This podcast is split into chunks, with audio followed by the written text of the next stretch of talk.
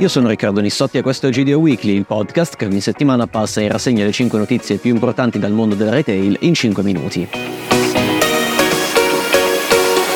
Barilla riduce i prezzi del 7-13% a partire da febbraio sulla maggior parte dell'assortimento della pasta, molti prodotti mulino bianco, biscotti, merendine, fette biscottate e pani ed alcuni prodotti del brand Pavesi come le gocciole. A Marca abbiamo chiesto ad alcuni manager delle insegne di GDO un commento sugli eventuali effetti sullo scaffale. Si tratta di un'iniziativa molto positiva secondo Domenico Bresigotti, direttore generale di Cop Italia. Da mesi i retailer chiedevano interventi sui listini e la risposta è sempre stata che non si potevano fare, mentre Barilla Barilla ha dimostrato che si può. In linea con questa visione anche Giuseppe Cantone, direttore commerciale di MD, per il quale la notizia è positiva e permetterà alle insegne sul territorio di dare un segnale chiaro alla propria clientela con la speranza che questo non impatti la marginalità.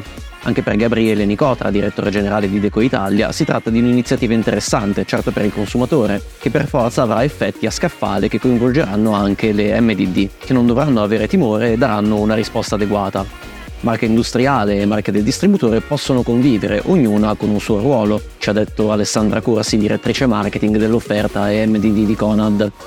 Qualche criticità però va riconosciuta. D'altronde Barilla aveva già adottato formule di questo impatto, ha chiarito Roberto Comolli, direttore generale di Food 5.0 di CRAI, in un contesto in cui il consumatore oggi è meno disposto a spendere di più di quello che la marca è in grado di rilanciare.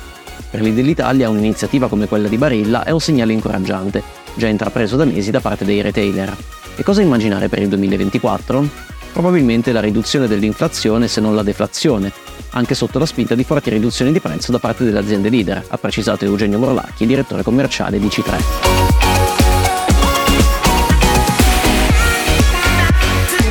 Netto, catena tedesca di discount, apre a Ratisbona il più grande supermercato autonomo ibrido d'Europa.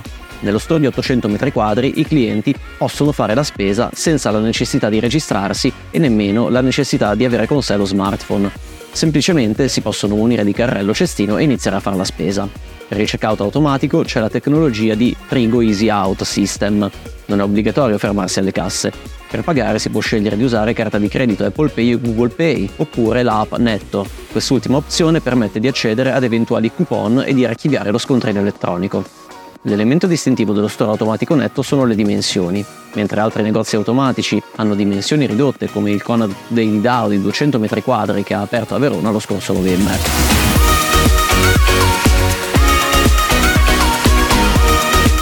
Lidl Italia amplia il paniere anti-inflazione. 200 nuove referenze si aggiungono ai prodotti a prezzo calmirato. Il retailer manterrà i rimassi su più di 500 articoli. L'iniziativa era partita ad aprile 2023 su una selezione di prodotti base, arrivando ad arricchirsi fino a 300 articoli lo scorso settembre, in linea con l'operazione Carrello Antinflazione voluta dal governo. Ora, nonostante l'iniziativa a sostegno del potere di acquisto sia terminata a fine anno, Lidl ha deciso di rafforzare ulteriormente il suo paniere, arrivando agli oltre 500 prodotti attuali. I cali sono misurati dal servizio Nielsen IQ, che certifica che nel periodo aprile-novembre 2023 Lidl Italia ha tagliato in media del 7% i prezzi su articoli della spesa quotidiana.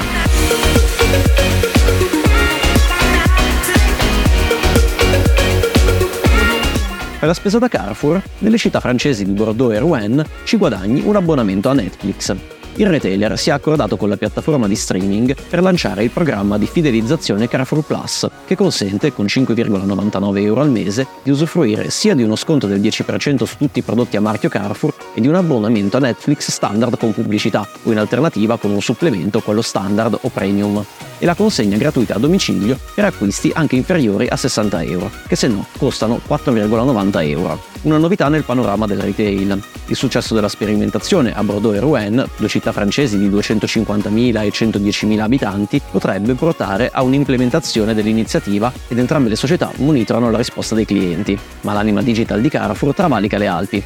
In Italia il retailer si accorda con Just Eat per sviluppare una partnership per espandere la propria offerta con le consegne della spesa a domicilio in altre città. L'obiettivo è quello di ampliare entro il primo anno a oltre 200 store in più di 50 città. Il servizio già attivo a Milano, Roma, Genova, Torino e Bologna. Sono 3 milioni i clienti di Just Eat che potrebbero ricevere la spesa a casa. E sempre in Italia Carrefour, in collaborazione con Somma 1867 e Basta, lancia una nuova collezione green per l'arredo magno.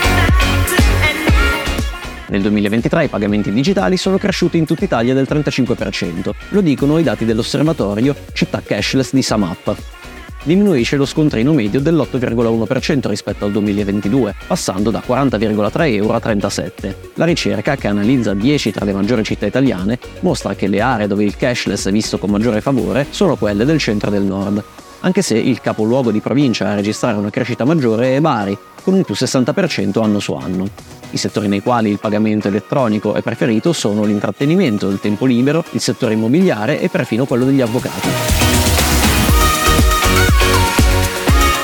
Facciamo un po' di rassegna stampa dalle altre nostre testate? Su Markup facciamo il punto sulle novità per le pensioni degli italiani nel 2024 con l'avvocato Alessandro Bugli dello studio THMR e componente del centro studi itinerari previdenziali. Su Freshpoint parliamo dell'incendio al sito di Planet Farms alle porte di Milano e dei piani di rilancio che partiranno dall'estate, come ci ha raccontato il cofondatore Luca Travaglini tutto, ci sentiamo la prossima settimana.